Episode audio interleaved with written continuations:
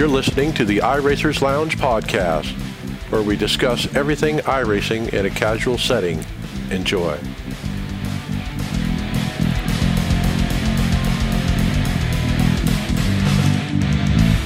Welcome to the iRacers Lounge. I am your host, Mike Ellis. iRacers Lounge is a podcast for the iRacer where we talk all things iRacing in a casual setting. Joining me are the usual characters Brian Maccubbin, How you doing, everybody? David Hall, Hello. Greg Hecktus, Hey, everybody. and special guest Malik Ray. Hey, how you guys doing today? Hey, well, welcome back, and uh, kind of timely to have you on since you won the pro race this week at Daytona. Congratulations on that.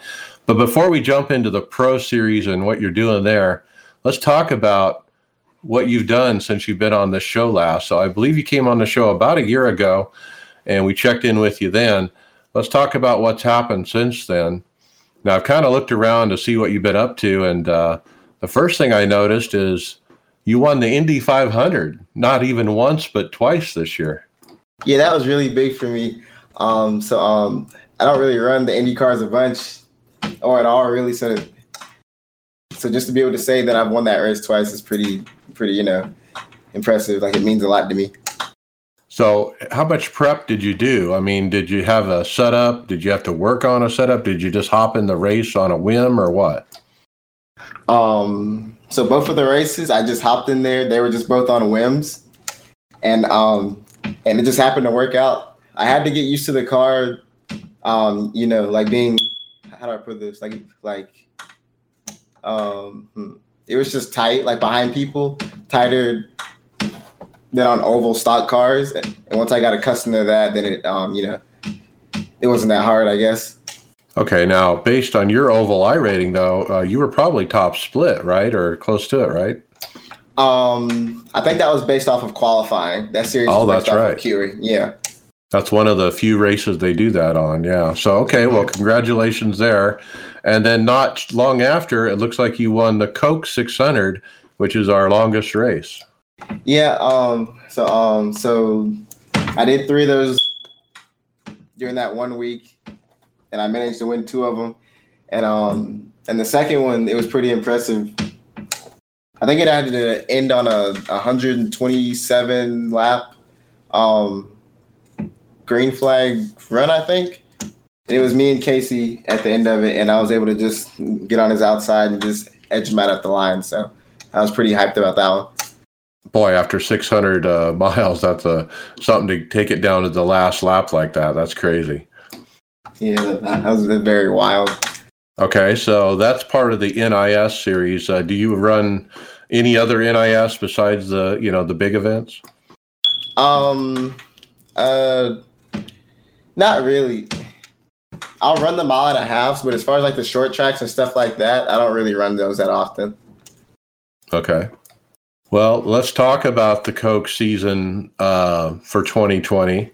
Um, and, you know, when I look back at your finishes and, and how you, things came about, 30 second points, it, I think the phrase was, you know, how is your luck this year? Um, so I think the series, um, it was 20 races, and I was wrecked in in 12 of them, no, 13 of them. So it was pretty bad. Um, so I've been in Coke for for two years now, and you know, I just kept getting wrecked in all the races, and it was a really bad disappointment to say the least. Yeah, it was just it was very very bad. So, what do you think it is? Is it really just boiled down to luck of the draw, or is it something you're doing wrong? You're not putting yourself in the right place? I mean, have you boiled it down to what the problem is? Um, I truly just think as drivers, like we're very aggressive, and and I would just always, I would just get caught up in something like every other week. Like I didn't have any incident points for the whole season, but I just kept being involved in other people's stuff. Like I qualified second at Michigan, and and the guys, um, I believe it was it was Jeremy R. Allen. He got underneath me in turn three on lap two, and he destroyed me. So I, I was in second, and I got wrecked. And I've also been in 32nd, and I've been wrecked there too. So like it's not really If you're not in the in the lead, it's not really safe. Like at any point um, in that series. So, yeah. Well, I think you're just experiencing something that happens in racing in general, where it ebbs and flows. Your luck, and uh, it just seems like you had a lot of rough luck this year. Uh, a lot of times when I watched the races, you were getting caught up in other people's stuff that you really had nothing to do with, and and it's kind of how that went. Yeah, like I would go into the races. I would go into the race nervous, but I would try to just mind my business during the race and just make sure that I never like overdrove my car and stuff. So that would mean that um like I would be taking it easy, and then they would wreck like four or five cars in front of me, and I wouldn't have anywhere to go, and then I just get collected in it. And it's just stuff like that just kept happening over and over to the point of where now like you know I'm in the pro series. So Okay, so let's let's talk about that. You've been relegated down to the Pro Series. You got to race your way back to the Coke Series, and I think you've turned the, the corner here on the luck. I mean, we got a brand new series, first race out, and P one, and I guess my question about the race was boy, you know, up front there, especially at the end, uh, towards the end, you were doing the whole Denny Hamlin, Joey Logano thing, switching lanes to protect the lead. Now, all of us are restrictor plate racers, and we know that's dangerous, and and not a lot of people do it. And if they do it, they don't do it well. You were doing it well. You weren't wrecking anybody, and it was working. So my question is is who's leading those decisions? Is it you or is it your spotter? Are you doing what the spotter says or what's going on? Um uh how do i put this? That's more so just me. The only thing that i would have a spotter for is to tell me that if the third groove is coming because sometimes i can't see that if i'm on the very bottom lane. But for the most part when i'm moving from like um like the middle and then down to the bottom and then back to the middle that's all just me. Like i'm just looking in my mirror the whole time like I would go up high if my teammate Michael Guest, like if he got hot, then I would go high to give him air, and I'd make my other teammate that was in the middle groove up until he got tired of it. I would make him push me. Then when he got hot, then I would go back low to help out Guest. So, and you know that really helped you a lot with all your uh, teammates about. Um, now at the end, it looked like you were settling in the middle uh, for the going to the checker. And I thought for sure you were going to pick the outside because the outside all night long, it seemed like to be the one that would get the momentum. They'd be able to push past and the leader could drop low. And, but you stayed in the middle at the end. How come? Um, so the reason why I stayed in the middle is because the two teammates that are, that were on the bottom, they were just content to just stay there. And the guy that was behind me, he, he was also my teammate, and he had like um, how do I put this? Um, hmm, he had nose damage and stuff. So if I ever would have went like um, like to the top groove, that would have just destroyed him because he wouldn't have had enough speed to keep up. So I just tried to stay middle, and I was just trying to be like a team player to just you know at least make sure that it that if someone was going to win, it was going to be someone from my team. Well, and yeah, and he was committed to pushing you probably with his damage. That's what it was his best shot mm-hmm. at a finish. So, okay, well that makes sense, and it worked out. And for the for once, the middle prevailed. And uh, I don't know if it's you know the way he was pushing, or maybe the top lane stalled a little bit, but it worked out for you. And in fact, as you were coming to the checker, I think you were the only car not wrecked. Yeah. Um. So I think someone tried to swerve low coming out of three and four, and then they came back up off the apron, and then that just caused everyone to wreck behind me. And I was the only guy that was, you know, I was ahead of everyone, so I couldn't get hooked or anything. Okay. Um, tell us what, how is it going with the the team? And I mean, I, I think you guys had the top four, if I'm not mistaken. Um, but we saw another team, Norse Force, out there they were looking pretty good. They had an alternate strategy. I think I don't know if you piggybacked on that or what. Um. So, um, Norse Force they were up there, and we were just trying to just separate them because all four of them lined up. Like if all four of them are lined up, they're going to be really hard to beat. As that was the case for um for Dead Zone, which is the current you know the team that I'm on, whatnot. But um, their strategy, it would have worked if they would have gotten a caution at the right time. They just didn't get the caution at the right time, so it didn't work out for them. And they lost the majority of their teammates in that big wreck that happened. I think it was like pretty early in the race with um, some lap car on the bottom and Taylor Hurst. That Right. took out like three of them, like just in that, you know, in that wreck alone. So Okay. So let's look forward at the Pro Series. You know, when I look at it, I feel like it's short and I don't know if there's any drop weeks.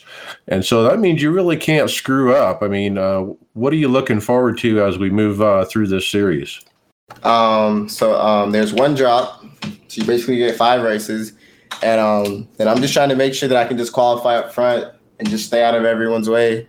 Um, I already have the points lead. I have a good, I have a good size lead. It's five points, so you know I can finish six, and it's not gonna hurt me too bad.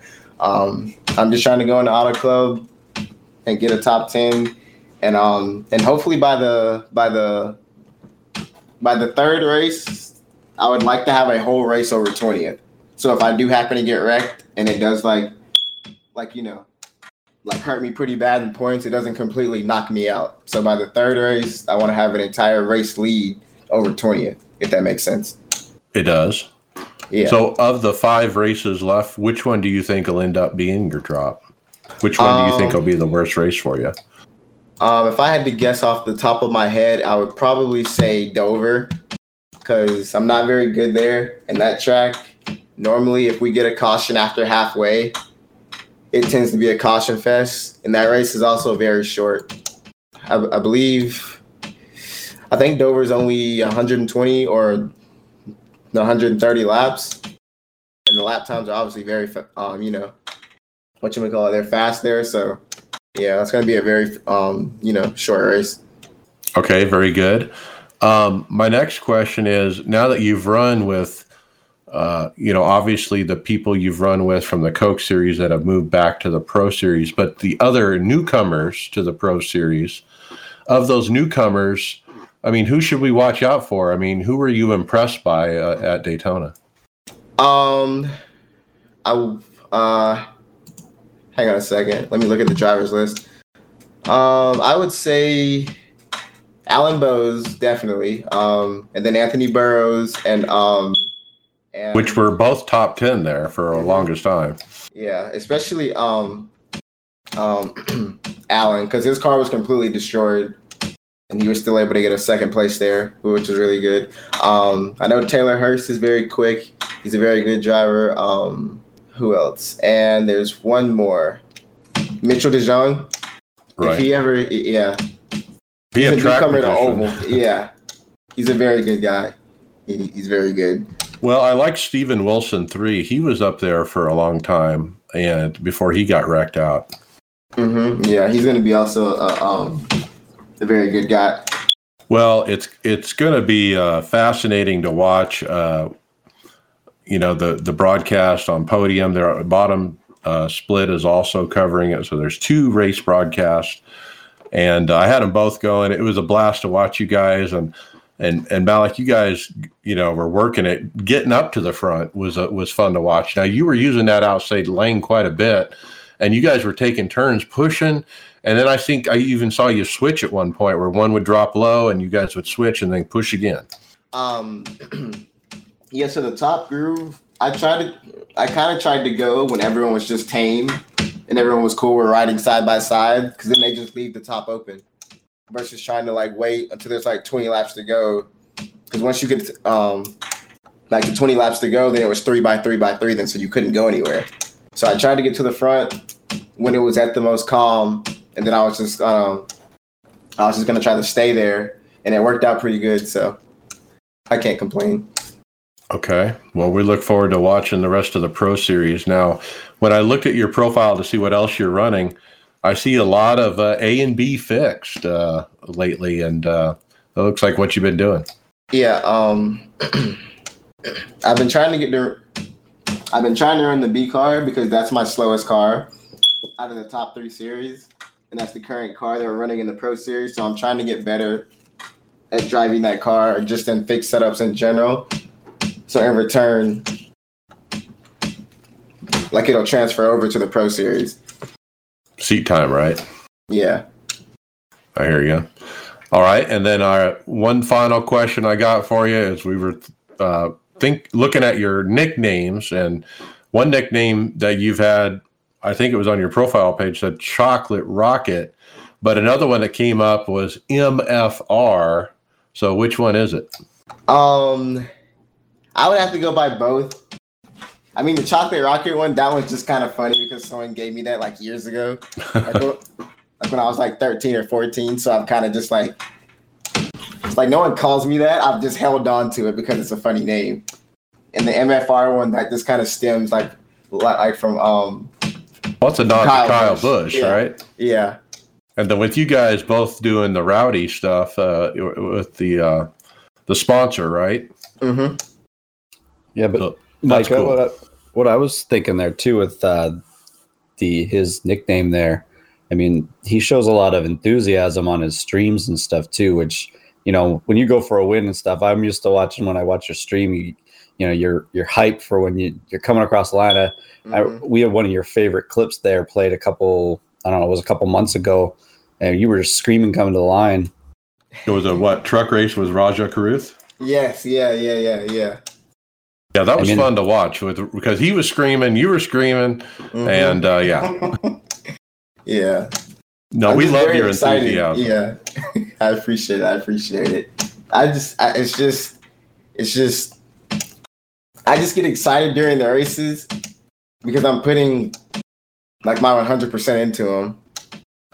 which which is good because you know it, your your passion has to come out somehow and Mhm. and we don't we don't get to you know there's no pre-race interviews or things like that to where see you guys as the drivers right we get to see you in twitch and things like that um and and we enjoy it through that way I mean, it's nice that they added the the camera this year to having in the in the E- in the coke series so that we could actually you know visually see how you guys are racing and stuff but um, I just hope over the year it gets bigger for you guys so that you can, uh, um, so we can see your personalities outside of sim racing.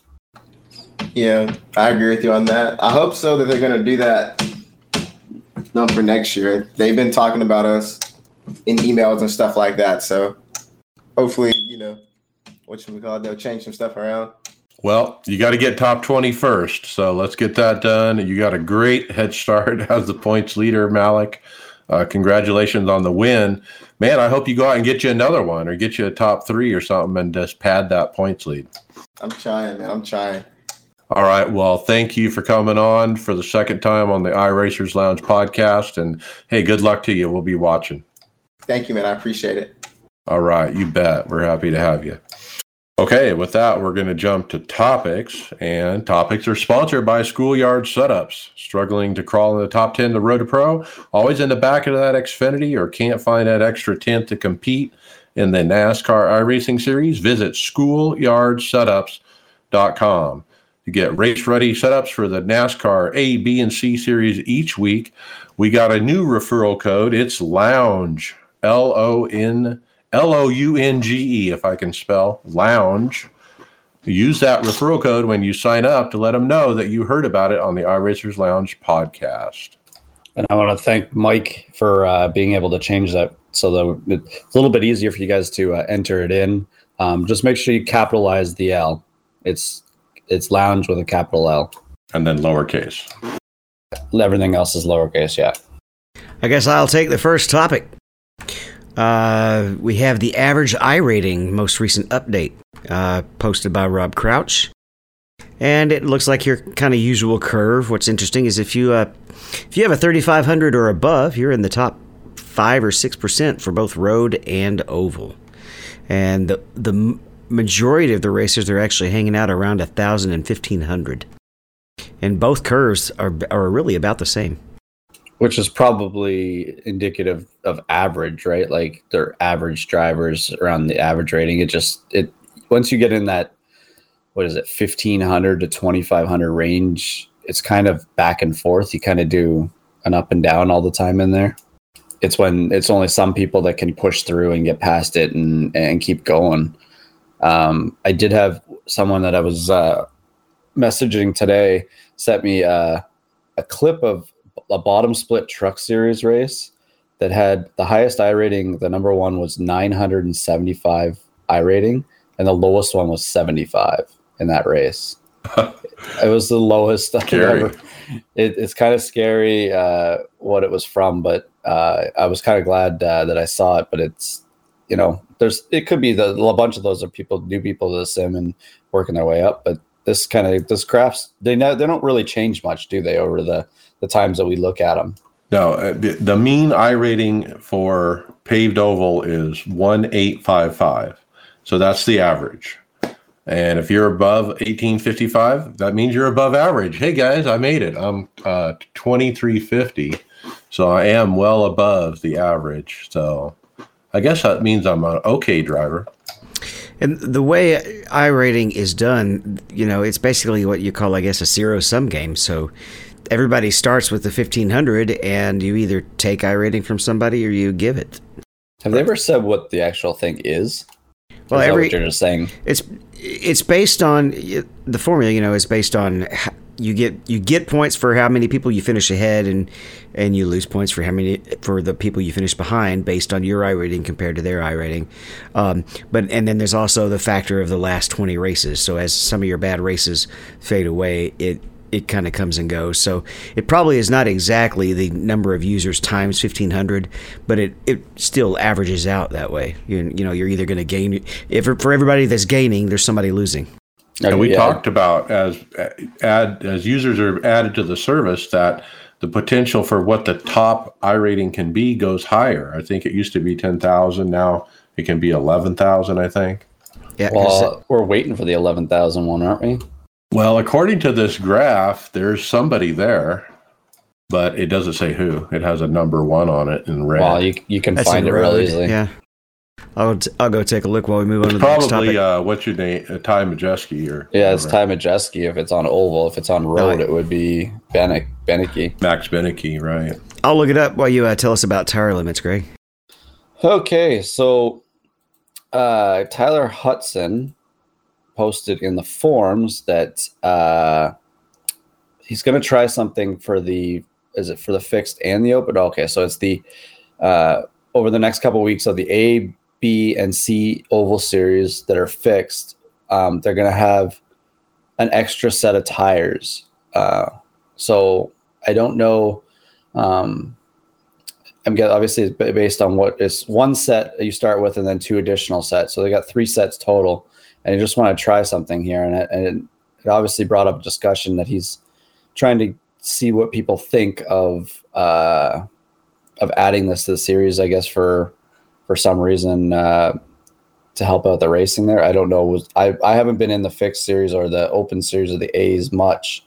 Um, is Well- tires low on that? Well, I think the thread started as a request to add to make changes to the tire limits, is what it was, and that was Tyler reacting to the thread and saying, "Okay, I'll give you another set." And so that's what's happening. And so uh, I think Kevin King was actually the start of this thread. He's a former Coke driver from the past, but uh, he basically lobbied to maybe we need another set to, you know, with to help with the strategy and whatnot. Yeah, but I, I don't see. I I have a feeling we're we're we're giving into uh, the wrong way with these things. You want more strategy. Yeah, you add another set. You but that it goes both ways. If you take if you have the same sets you were, you'd you'd be fine. But if you add another set, it's just another opportunity uh, that I don't. You know, the the open series aren't that long to need three sets of tires. That and um, if you if you want to compare it to what we had in in the real world, in a cup race, how many, we we didn't hear that many times this year whether or not people were worried about whether they were going to run out of a set of tires or not, right? Whereas that is specifically a part of truck strategy. You know, they are very limited. So I think it should it should be a lot lower in in truck and Xfinity, but use in most cases it shouldn't be a factor in Cup. And it, and there's been a couple times in NIS where it, it ended up being a factor or a open, whether you know whether or not you had the fresh tires at the end. Well, that's the thing. I mean, the argument is there's one set of tires, and it it's like a who decides to get tires or who doesn't when the caution comes out. And based on that decision, you're either going to win the race or lose the race based on that one thing. And so they're saying, let's have more tires. So that's not the only thing that plays into it. So if there's another caution, there's another opportunity for people to do something different. But like what David was saying there, look at the truck series. Uh, how the championship was won in the actual truck series was on set of tires compared to not having set tires. So, so they saved tires. The guy that stayed out didn't have tires and lost the championship because of it. It seems like people do not like the fact that they're going to actually have to think in the race. They want to, you know, it seems to me that you they want to be able to just throw on a set of tires and kamikaze your way to the front like it used to be. And we we've done that for years. We haven't really given this tire thing a full shakedown. I just feel like we're going to end up reverting back to old habits um, that we used to have if they keep if you keep giving it into it. it this should be more realistic and sim like not um, throw on another set of tires because you roasted them real early on a restart and something that actually really did change, even in, in, both in NIS and A Open, is kind of right along those same lines of what you said. In the old days, if you ever tried to stay out just for track position, you would basically get run over if you weren't already one of the faster guys, right? Now that we've gotten accustomed to having older tires in the front in, in these kind of situations because it's going to happen, people have actually started having to be more patient on restarts. And, and in most cases, except for Martinsville, that's resulted in some cleaner restarts. Well, it, I agree. What it's done is it's like you're saying, it's changed the mentality of people when they when they're coming to the green flag. You know, you before it was oh he's got tires if i run him over it's his fault or it doesn't have tires you know, they, they should have pit they shouldn't have stayed out you're right david like now it's it's ingrained in us that okay this guy is you know you don't know what his strategy is so you got to be careful to get around it this is where you need we where we need to keep going though is that this needs to keep happening you can't we can't all of a sudden divert the other way again and go okay now i'm to have tires through the you know if what is it? What's the truck races? They can't be more than hundred laps in any of their tracks. So unless it's one of the small tracks, so do you really need that many sets? If you're going through that many sets, you really need to learn how to save tires too. Yeah, what uh, Kevin King put in here is a quote of one of the reasonings. He says, "Too many races are being affected by the random roll of the dice, and it has also created." Worse racing because people are worried about saving their set so they stay out and typically end up being the next yellow due to speed difference. Here's an idea stop complaining about what other people do and stop and just start racing. This is everybody wants to find an excuse. Well, get better at racing. They don't they don't complain Greg about the amount of time. Kevin King. But I'm just saying, like, it's it seems like it's an odd, you know, it seems like a guys that were winning are now complaining because they're going to lose races because somebody had a better strategy yet didn't have the best car in the field. Guess what? That's how life is. That's how racing is in real life. That's what I see it as being too, right? some of these guys are losing wins that they thought that they would have because someone's got newer tires over them too. And I would contend that it hasn't made for worse racing. It's definitely made for more strategic racing because um, that that uh, having that tire limit really changed um, strategies quite a bit more than it did when you know tires are free. Anybody can grab any sets they need. If you did, well, the, you, what he says here is that a 55 lap race, you get a caution on lap 10. You have one set. One set. Do you pit or do you don't? Well, half the pit pits, and half of them don't because they want to save their tires for later in the race. You know. Okay, but if you're getting uh, on lap 10, if you need to pit, that's on the people that have to pit too. Like it's a, like it doesn't seem like anything. The only tracks that you would need to pit after 10 laps that with tire amounts would be like Darlington or Atlanta or you know something you're using a lot of tires on. It just it seems like it's an argument just to go back to what it was. That's what I'm it I, because of what you're saying there, Mike. Who wrote who came up with this? It sometimes seems like it's some of these guys are thinking that some of the wins have been stolen away from them and they're not liking it. Uh, very well could be. He, like so, you said, roll the dice. Guess what? Some people that you know can't go and buy, make sets like you. This is another way that people win races in real life. Just it's it's it's part of what we're doing. If you don't want to have strategy, go run a ro- go run an hour race in an IMSA race or something like that, and don't have to do tires or fuel at all. Yeah, the faster car doesn't always win. Sometimes it's the smarter driver. How many of the races on the of the the, the two of the three races for the championship this year uh, at the end there? The only one that was decided by the best car was the Cup Series. The other two were based on tires and strategy. So, and so that's going to come down to a, a, value judgment. It's what do you value? Always having the first car, the best car, or having the other factors be a part of the race. Here's an idea: if you want more tires, you cash in at the beginning of the race, and it takes away a safety rating or I rating, and you, you kind of have a currency if you want more tires. You want to do something different? Start having a currency for some of this stuff. Wow. So, how often do you have to change tires on uh, dirt, Brian? when the race is over, just when you change tires. so uh, we actually got some feedback last this week from uh, a listener, Heath Rope, R O P P, or ROP. Um, we uh, talked about the uh, the World of Outlaws Sprint Car Series starting back up last week, and and none of us caught it because it was on Dirt Vision. It wasn't on the typical um, YouTube videos that iRacing is typically on. So. Uh, uh, Heath came back and wrote to us and said that uh, that it's still being broadcasted on Dirt Vision for free. You just got to sign up.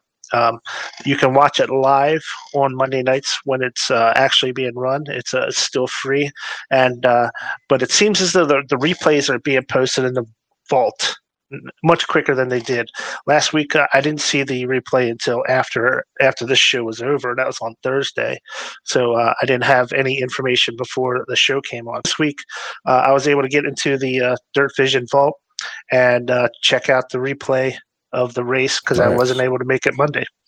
So, uh, so yeah. So, if you do want to watch these races, they are excellent races. Typically, uh, you can still go to Dirt Vision if you can't make the race on Monday night. Like I said, it's free. They are starting to post these replays um, much sooner, so you can so you can check them out and watch these races. And I, th- so I, I think I saw that YouTube on YouTube iRacing did put up the replay. I think it was late yeah. Friday, maybe. Yeah, they had they have Volusia up, which was uh, you know over a week ago now. Oh, I but see. they they still don't have posted the the race from um, Knoxville, which was this past Monday. So it's still not up on their YouTube channel yet. So uh, let me. I'll give you a quick rundown because I did watch the race. Um, it was just just this this afternoon that I watched it, so I really get time to really do a full review. But I just want to let you know that uh, this was uh, race two was Monday night. This was at Knoxville Speedway. Um, the winner of the race wound up being Tim Ryan. So uh, Tim Ryan won the race. He he pretty much uh, you know he was uh, fastest in qualifying. He won his heat and pretty much led the whole race. Uh, now, Tim Ryan, if you don't know, he's Australian. He uh, did not race the series last year because because the time when the races are being held are difficult for him to make. He thinks he's going to make it this year, all season, and um, he actually won the inaugural season of the World Outlaw Dirt Car Race, uh, Sprint right. Car Race. And he's he's he's the only other one person who's won the series besides Alex Bergeron because he won the next two.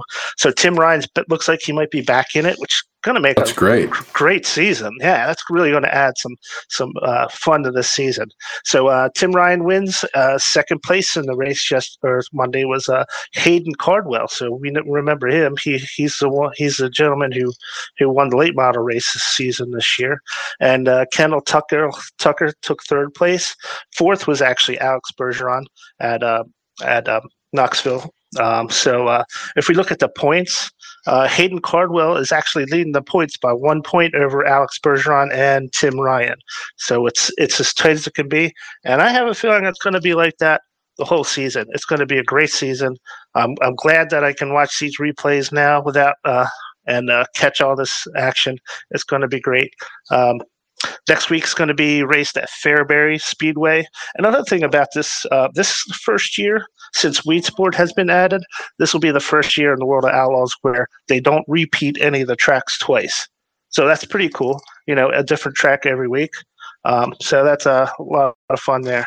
Um, and uh, just just one more quick point: the tough tough luck person of the week, yes, uh, on Monday was uh, Tyler Ducharme, who uh, who lost his internet signal when a car crashed into the power pole outside What? of his house. yeah, they were. He lost his power. He lost his internet when the car hit a hit a telephone pole. So uh, sorry to hear about Tyler. He got Uh, disarmed. yeah, maybe next week, buddy. Uh, side note, Knoxville, you mentioned the word Knoxville. Well, we got word today that the Real Truck Series is going to be racing Knoxville instead of Eldora next year. In addition to Bristol Dirt, there are going to be two Bristol uh, or two dirt races uh, in the Truck Series, which is very exciting. The other side note is I did catch the World of Outlaws Sprint Car Banquet 2020 on Facebook, and Alex Bergeron um, had a little, you know, moment where they recognized him as champion. And uh, about the nine minute mark, nine minute 30 second. And uh, he actually had Christopher Bell on there to uh, introduce him uh, as the champ. And that was kind of an honor. And uh, you know, Alex got to say a few words, and you can see the tro- the NOS Energy Trophy in his background. Uh, uh, pretty cool to see Alex. Okay, uh, yeah, I'm pretty, ex- excited. Pretty excited for the rest of the sprint car series, guys. So, uh, so click on dirt, go on the Dirt Vision. It's free to sign up for these races. You don't have to pay the uh, the uh, monthly fee to watch these uh, iRacing sprint car series. Okay, that's good to know. Yeah, I'm gonna try to catch the next one live if I can. Uh, next up, I got is just a quick hit. I noticed Oriol Servià, who's a former IndyCar driver, uh, sometime sometimes IndyCar driver, uh, posted on Twitter that he was hosting up one-hour races at Sebring to emulate the 12-hour of Sebring. There's no password. Um, come on and join him. And so he was looking for people uh, just a couple days ago to try to help him, uh, you know, do some testing. So I think it's pretty freaking cool how you can just jump on a hosted session and you see the name Oriol Servià, you click a button and boom, you're on track with him. That is so cool. It's the one thing that iRacing has kind of brought everybody together where, you know, anybody can just walk into a room and or and go go into a room and race their hero or whoever is that's on here. You can just have fun. Yeah, just last night, Hermie Sadler made it into the Weir- Winter Series race, and uh, I ended up kind of leapfrogging him on on a little bit of tire strategy, but he was chasing me down with fresher tires towards the end. Uh, that was pretty exciting. That's That all is fun. exciting. I love Hermie. Did he feel like he had an extra set? I had the extra set because of the way it uh, played out with the wreck I got caught up in. Mike's got the pet peeve of the UI. It looks like mine is the tires. so, yeah, the next item, uh, before we hit that, I will follow up on the top oval or the top road I rating. It is, it is Max Benecke, um, and, but he's sitting just under 11K right now. Wow. And jumping back over to the real track side, Ryan Luza jumps into a late model for the first time in about four years and wins the prelude to the Florida Governor's Cup in a pro late model. It was a 50, which I, guess it'll be 50 laps at New Smyrna. And it, it, like I said, it was his first time back. Uh, that's pretty exciting to be hopping back into the to the real car and showing some success. Wow. Ryan Michael Luza. And I understand he's going to run the snowball derby too in, in this car. So, and take a shot at that. I guess That's- it's that's- uh oops, sorry, Brian. I was just gonna say I guess it's an instance where real life transfers to the sim and back, I guess. Yeah, if, if he hasn't driven a race in four years, a real car in four years, you got to help. You got to think that uh, him running on iRacing has definitely, you know, kind of sharpened his skills at least to some point. Well, I had, I just can, I speak from my own experiences a lot, but I ran, I got to go drive a late model at Memphis, and I had never been in a race car before, but I had been sim racing for quite a while at that point. And once I got rolling, um, it really didn't feel any different than being in the sim. Yeah, and Ryan Luza, as we saw in the Coke series, you know, especially the championship race. I mean, he's the fat one of the fastest oval drivers on the planet, and he proves it. And uh, yeah, I'm not too surprised to see him, you know, step into a real car and win. He's got the talent, man. I'd love to see him get a real ride. Well, Make, some, it makes you think you could dump any of these Coke drivers in a real car and, and get the same result. you wonder if it's ever going to go that way at some point. If it is a chance at trying. So I know some of the stuff has converted over where um, some guys get a chance to go into legends or something like that and practice with some of their team stuff. But it would be good to see, even if it was like, I don't know, it, could could you could you put them in like a series where it was, uh, like like what they're doing with that series with that Tony Stewart's is doing, just have a, a spec car and have a bunch of these guys go over and try converting into the sim world or to the real world from the sim and racing some equal equipment together and just have a race that way and see how it, it translates. Well, on the dirt side, there's a similar uh, deal with that. Like um, the winner of Hayden Cardwell, who won the late model series, he's going to get a, a day to ride with uh, Clint Bowyer's car, and um, he already has a late model, from what I understand. And but I'm, it's it may not be quite the quality of uh, equipment that Clint Bowyer's car is going to offer. And you know, who knows? Maybe we'll see something in Ryan in uh, Hayden Cardwell when he's racing that uh wait racing that car that maybe he would get a chance. Who knows? Hey, anytime you get to go spend some time with Clint, I'm sure it's just enough as it is, and to get into one of his cars would be even better. Uh, right. Somewhere you won't see Ryan Luza. Uh, the ladies, the ladies of iRacing had a race. Uh, it was last Saturday, wasn't it? Yes.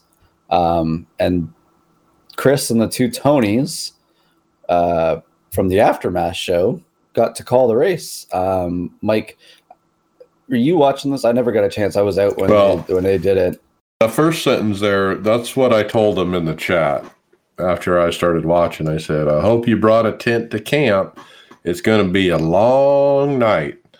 And the reason was is they decided to make caution laps not count during this race when they did oh. before. I didn't realize that. Oh my God. And Oh. literally every lap there was a caution.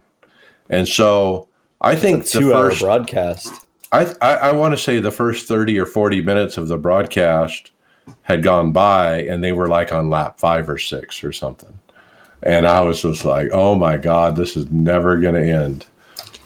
I just went to like the I'm at the 20 minute mark on it. It's only two laps in. Uh, exactly, that's what I mean. It's unfortunate that, that that's a that's a something that they just changed because they didn't have that on the last. They didn't. we No, it was a change, and I don't think it was a good. Well, maybe it was a good change because it ended up being a over two hour show yeah, it of was. It's a two hour two hour and eight minute stream.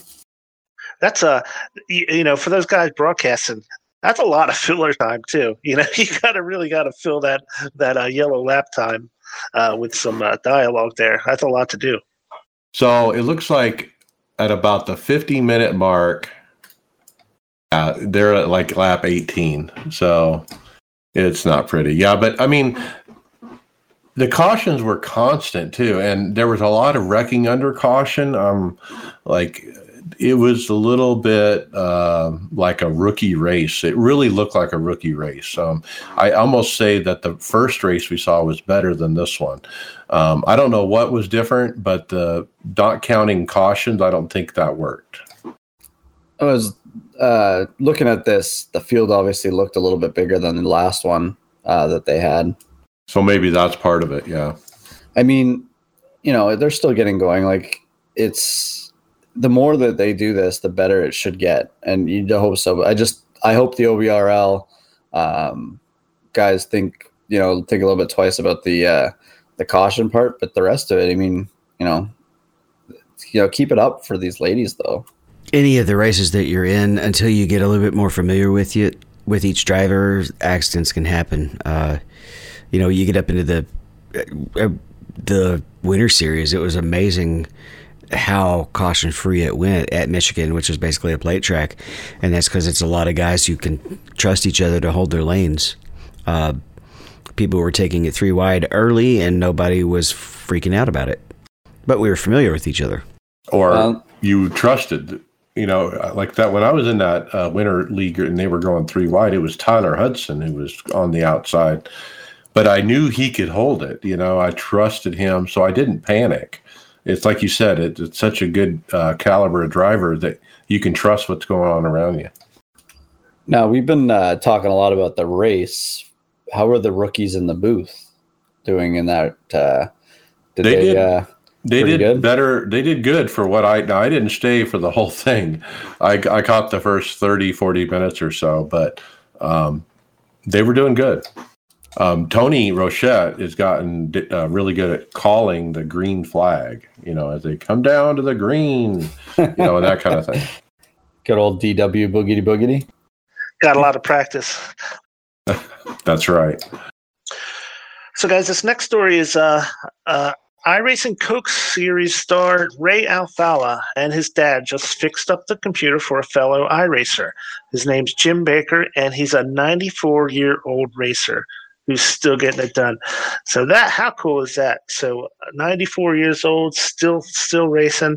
Man, that's a great story. And uh, it's really cool of uh, Ray and his dad to help help him get set up too. Now, this photo that I've brought up here, they got name tags on. Uh, obviously, they're visiting somewhere that they have to be have name tags in. Well, I recognize that name tag in the middle. That's Disneyland or Disney World. Is it Yeah, he works for Disney World. okay? So that's why I think Ray lives in that. Orlando, so that makes sense. That's really interesting. That's kind of that's kind of cool that uh, they got they did that. Kudos Yeah. to him and his father.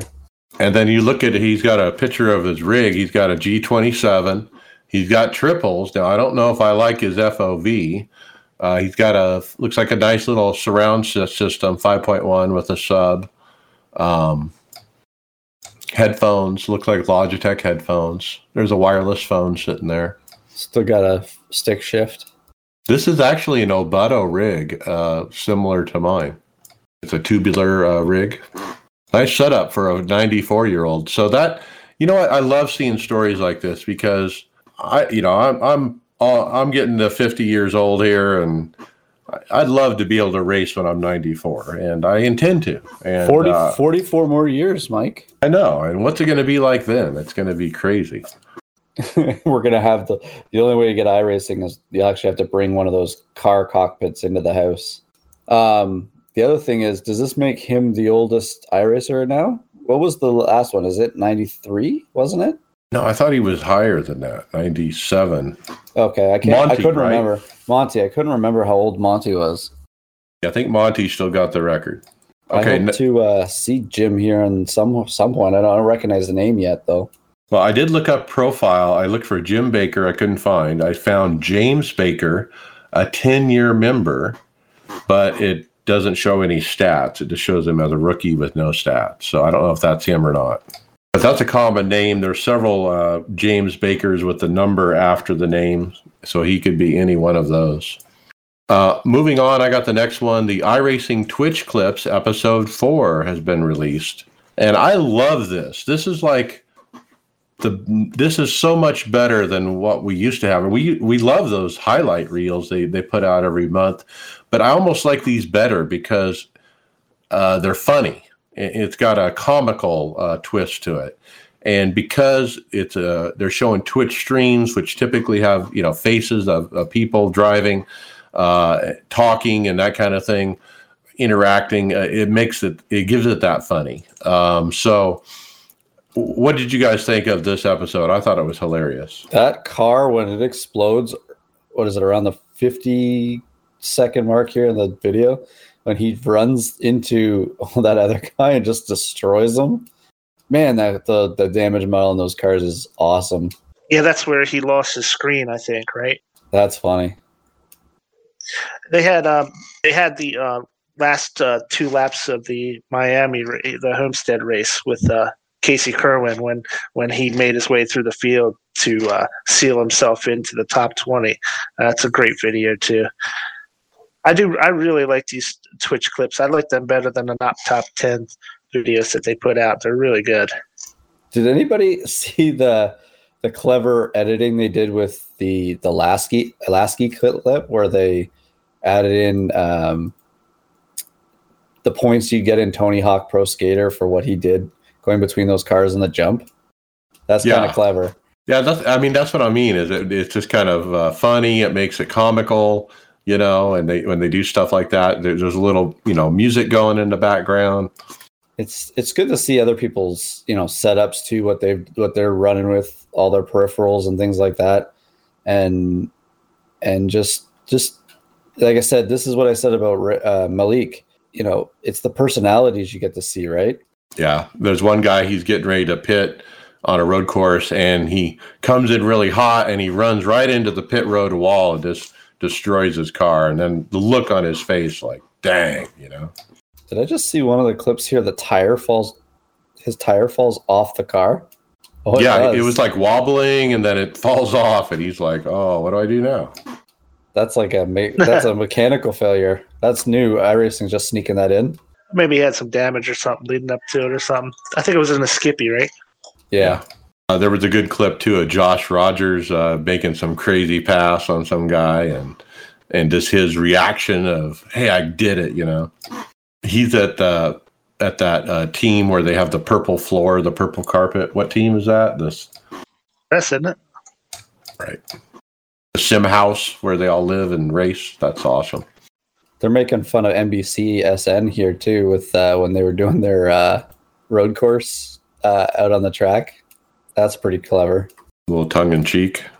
I think the Casey Kirwan uh, one at the end was probably, you know, that was a good ending, you know, because he's like, "Did we make it? Did we make it?" You know, and he's all pumped at the end, and yeah, and he made some crazy moves to get up there, and damn, his spotter's good too.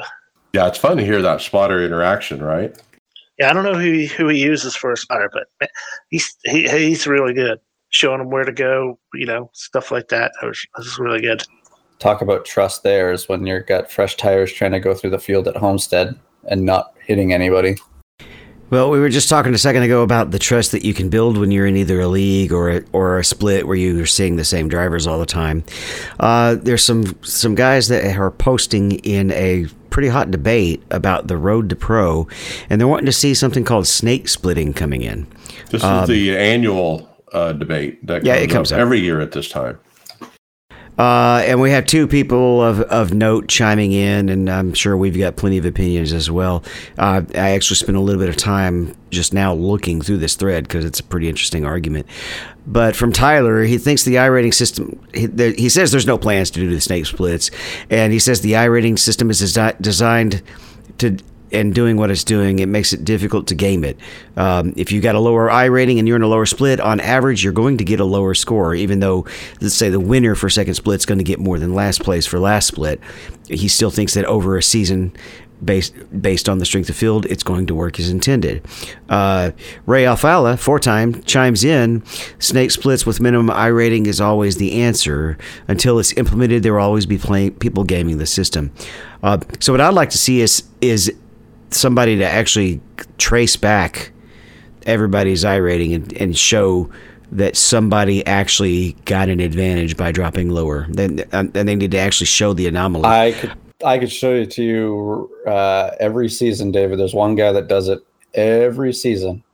He'll he'll tank right now, and as soon as the NAS comes back again next year, I'm not going to say his name, but he's done it like two or three years in a row, and he always ends up in the same division tanks his iRating, goes back up and has did, a higher rating. And did he and, make raid to pro though? Did he make yeah, pro? This is what, yeah, we're talking about being able to make pro. But it is to make points and stuff like that, right? It is cheating a system. Yeah, but if he gets in a lower division, one he's in a lower division. This is talking about road to pro, pro where people are trying to get in, get to the top, and I want to know if somebody has been able to actually gain this system to get get more points in road and be in that top division, road to pro. Not to mention the fact that it is in the um, in the sporting code that if you tank your I rating, they'll drop you into a lower division.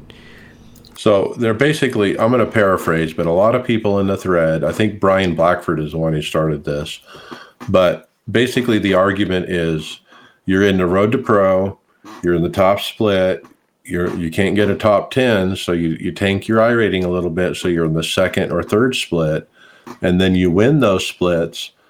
And mathematically you know you're not going to win the championship but you're going to make the top 20 if you do that. And that's what they're saying is the the advantage. And so they're saying snake splits would fix that. Now snake splits would mean there's a 5000 minimum I rating or something like that. You have to be above that number. And if you are then they take and split you based on I don't not I rating, but based on arbitrary or qualifying. I'm not Well, sure. first place, the top I rating goes to to split one. S- Second place goes to split two. Well, Third place goes to mixed it. split three, and then fourth place goes to split one. Fifth Right. place, yeah. That, Here- that- here's a scenario for you. This is all well and good, and I'm going to mix this in with some th- things here. Okay, so say you do this snake splitting to try and even out the points so that it's fair. Well, say somehow it works out where a guy uh, that gets into gets put into the top split somehow points wise ends up pointing into the top 20 30 uh, and is close there and all of a sudden at the last race or something, he has a low I rating and something, and and uh, um, a lower I rating than what should be in that Pro Series, and say he goes and gets tires and wins the race and just gets in the top twenty to go into the Pro Series. Do you think he really deserves to be in the Pro Series?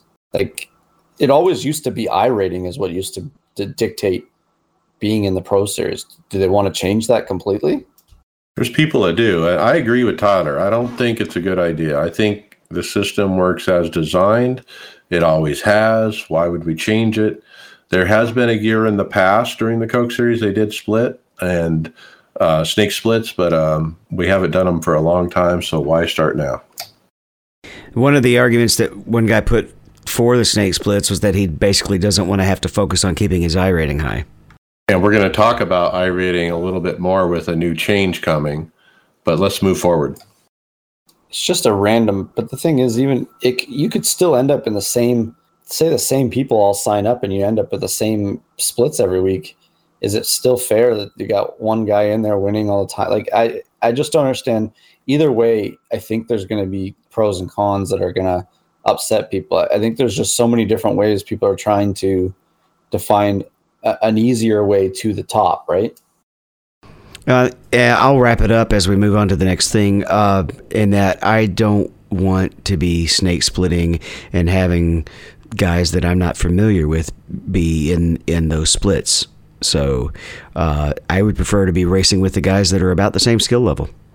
Well, like like you're saying there, David. I, I don't want to keep going on this, but you're right there. It if, if it's a snake split, it's a random draw all the time who you're going to race with, no matter what. It's gonna you're never going to have identical fields. Like where on a Wednesday night to a Sunday morning, I know in an A or in an NIS Open, I know pretty much who I'm racing in there because I don't jump I rating real fast between those couple days. Um, I'm going to jump ahead to a different story later in the script because it's related. And so I'm going to read this off.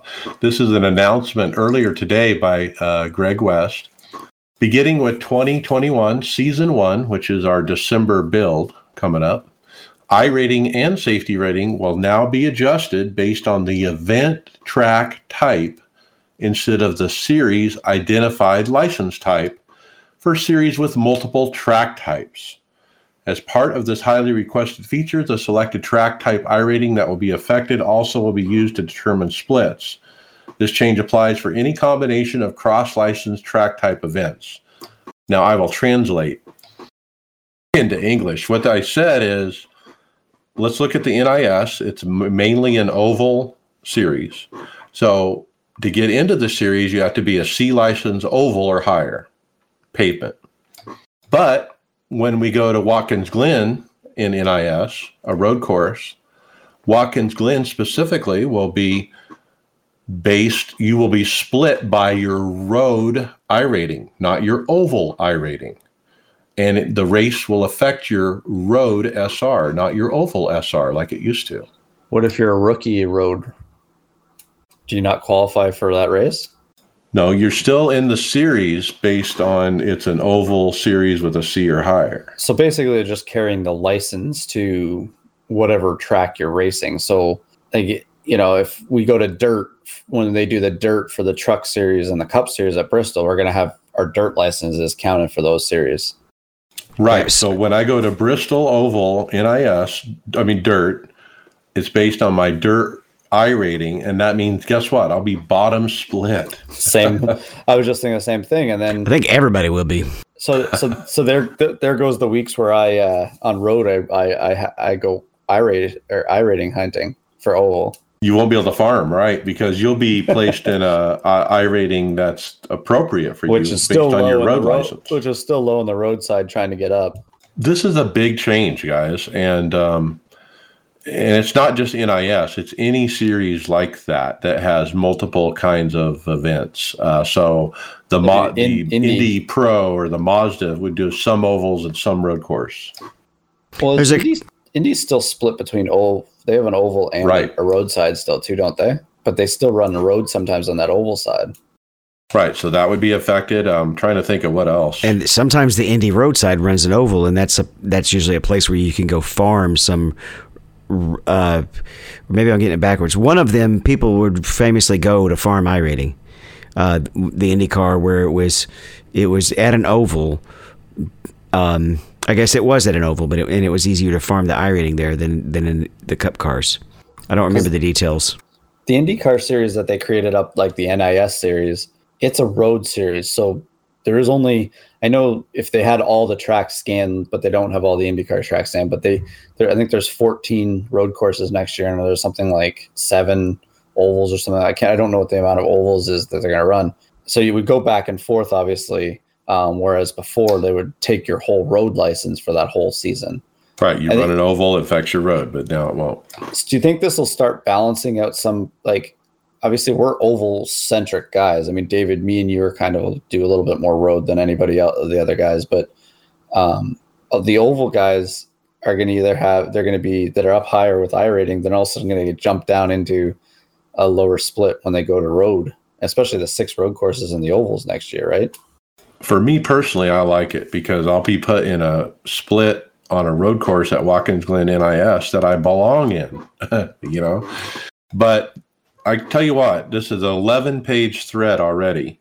And the reason is there's a lot of people screaming, screaming, road to pro, road to pro. How is this going to work? You know, you're going to have, uh, it's an oval series, but there's these road courses. And if I got my oval license, oh, uh, oval IR up to 5,000 so I can, you know, get top split, but my, my road license is crap. My dirt license is crap. So now I'm faced in the off season to try to get my road license up to 5000 and my dirt license up to 5000 so i don't give up 100 points on, at those tracks There's because six drop that could be the difference in road to pro and making it and not making it will be these these other these road course races the people that have good uh i rating in road are going to get way more points than the people that don't How many drop But- weeks are in road to pro? Is there any? I'm not sure, but how many road courses did they run? That's what I was gonna say. Like it's proportionate to the size. So like we have proportionate to the truck series schedule i think Yeah, so but they're not good. They don't run a full schedule in the pro to pro. They do it every couple weeks. So what I what David and and I is probably the same, same thing that I'm thinking is okay. So if you have a drop week, they might have one dirt race and one road course race in that whole road to pro season. They might even even have they might only have one of those two in general. So that could be your drop week. But you better run good the rest of the season, obviously, if it is your drop week. well Um, The truck rate uh, schedule dropped today for next year, and it had, if I'm not mistaken, three or four road courses and two dirt tracks.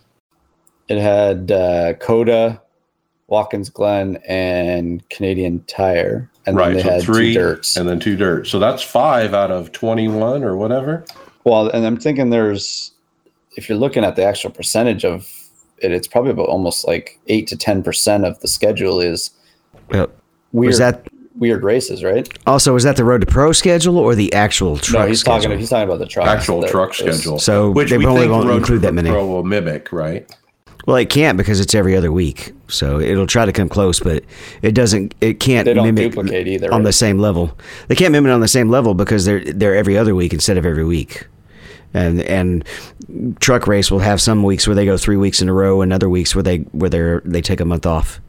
Well, don't they do the first? Like, didn't they used to before do the first race of the season at Daytona, and then had a couple weeks off before they showed up to meet meet up with the Cup Bunch Series? of weeks essentially- off. Yeah. Yeah. Uh, the next race would sometimes not be till March. And now Some- next something. year, it's the next weekend. It's at Homestead with the Cup Series. Now I'm going to keep jumping around the script. There's another story that's kind of related to this, and I'm going to read this. So Tyler posted on a Road to Pro update. Also, want to say so far people are reacting to that separate post made in general regarding the license type per track post and how it relates to the series. Nobody knows what the Road to Pro schedule will be or the format as of now. So might want to calm the waters down as it relates to those posts. This is a great quality of the improvement for iRacing as a whole and will be a, the new normal. There is nothing wrong with stating an opinion, but much of what I've read is based on pure speculation, especially considering there isn't a schedule or format posted yet. Sounds to me like they're taking it into consideration. Obviously, they're going to come up with something that hopefully doesn't have 17 or 18 the first day that they bring it out doesn't have a 17 or 18 page thing backlash on them right they're going to come up with something that works and that it should should be okay because it's really this should have been what it, they did it, it should have been what had happened from day one is Right. You, when you're racing an oval, you get it's your oval license. When you're racing a road, like it should have just been like that in general. They should have never tied it to the series, but it maybe was something that they didn't weren't able to code back then or didn't have the means to do it. But it's good to see them finally acknowledging that you know you are there are disciplines in here that certain people are good at. So you know you can have a five thousand dollar five thousand oval rating, but you might only be a five hundred I rating road driver, right? And one more post on the Road to Pro to wrap this up. Um, he says, We'll know uh, later in December about the format and schedule. Um, I know I said the format would be the same, but I'm going to walk that back, back a bit. We will see a hybrid of what we did in 2020 plus something else. Also, likely the series name will change from Road to Pro. They're going to change it, I guess, the name of it. The series will stay a standalone series and utilize the Gander outdoor trucks likely kick off in March slash April. I got one one more thing that I that I just thought of about uh, the the best of the best. Uh, I've you know I, ra- I race in majors and get to see basically Christian Challenger lap me almost every race. Um, he wins at the road. He wins at the dirt. He wins at the ovals.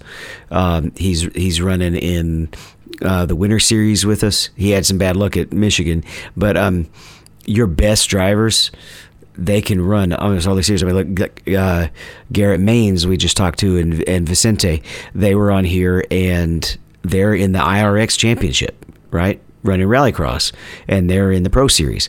So your best racers are going to be multidisciplinary anyway. If they're good in one thing, usually they're at least okay in another. Some people were saying this is the Bobby Zalenski rule. The problem is, is his high rating's still up there on road. He he's got it in every series almost. Good point. He, there's not something that you know it can be the Bobby Zalenski rule, but it it's kind of the Bobby Zalenski rule to everyone but Bobby Zalenski. Kind of, you It's, think about it's it. almost it's almost more a role for like some of your road course guys that will come into when when Cup goes to a road course and they have an I rating of like twelve hundred and can beat up on all those guys that that can't run road at all. Yeah, yeah. It's it, it, it yeah, it's the same way. Like, you know, if you know we came in and you know they, or they tried to run an oval against us or something like that. It's, it's vice versa. It's it it it it'll probably it should make the road course racing tighter. I would think because you have the talent level the same, but will some of these guys tank? You know, have a lower road rating just to try and be good at a road course while they have a good uh, oval rating. Who knows? Well, everybody gets to learn a new system and, and have to adapt. You know, the real boys had to do that when they changed cars and then put the splitter back on, or I mean, put the took the wing off, put the put the spoiler back on. So it's changed. A lot of people just don't like change, uh, but it uh, it's gonna be fun. It's gonna be it's gonna be fun to watch. I think we found our title, especially for the amount of changes that they're showing in this week. What else has changed this week? Well, I don't. We don't have much more here. I'm just gonna go quickly on we got the next topic here since Mike you bounced around here. I'm Uh, we're on release notes. Yeah, so the Beta UI got a quick update again. It's their weekly update. Um, so there was an update to the creator race thing where it fixes an issue. Uh, put that was putting an incorrect maximum pit stalls uh, in league sessions. So they fixed that. Uh, they fixed something in the team that fixed an issue with the team paint shop where team admins were not allowed to edit the team paint. Um, and then they did a whole bunch of new track maps looks like they're just upgrading a lot of the a lot of the stuff that uh, is on the website that they need to get into the uh, UI. And uh, I've got a, rec- a, feature request for the UI. We, we, were since we were talking about you know gripes. I was just chatting with uh, one of the guys who runs leagues and have to set all those race ups. Right now in the beta UI, each time you set a race up and then start the next race, you say you're going to use pretty similar settings, maybe time of day, which cars are going to be in the race, et cetera, et cetera. Right now in the beta UI, every time you create a new league race, everything goes back to default it does not require remember your settings from the previous time you create a race. Man. Yeah, it kind of so, sucks when you're like trying to create like an IMSA series and you got to or something like that, and you got to redo all the cars yeah. each time. You're setting up two months worth of, of races, yeah, and you've got seven cars to put in there. Mm-mm. There's so many things that go wrong. I remember somebody who wasn't too happy about the uh, the next gen car or the first one, the car of tomorrow, even though he was winning in it, was uh, Kyle Busch. Yeah, you can't pass. But uh, Kyle Busch was uh, actually racing Monday night at Talladega in the Monday night racing at the Ford Martin TV, where um, and he posted on Twitter the last uh, green white checker restart, where he started in 27th position, and he drove his way through the field, through the front, and wound up winning this race. Uh, he posted the whole video. It was it was a really good. Uh, he was commentating the whole way while he was uh, replaying the video, and uh, man, he was uh, he had a he said he had a blast doing this race, and it's really cool to see that uh, some of those guys who just really got into uh, iRacing during the the lockdown stuff have kept up with it. You know, in the off season, maybe we'll be seeing a whole lot more of NASCAR and professional drivers on the series on the on iRacing. Well, Kyle's one of those guys who likes to run in anything, so hopefully, as he starts to figure out what he needs to do for for the e racing, he'll uh, start to really ha- have fun with it as well.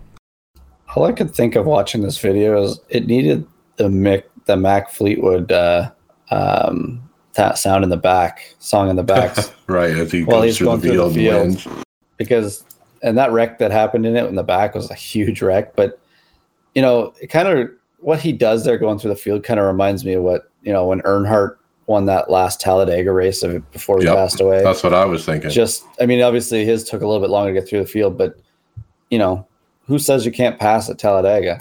If you keep that momentum up, but you you could see in the video, especially the in car one uh, that was also posted, the seas parted for him. I mean, it's like they just opened up and he went right through the middle and I mean, if it was a coke race, he wouldn't have gotten up through there like that. I mean, it was just the people he was around, and I think it made it easy for him. But regardless, this was a league race, and I, a couple thoughts.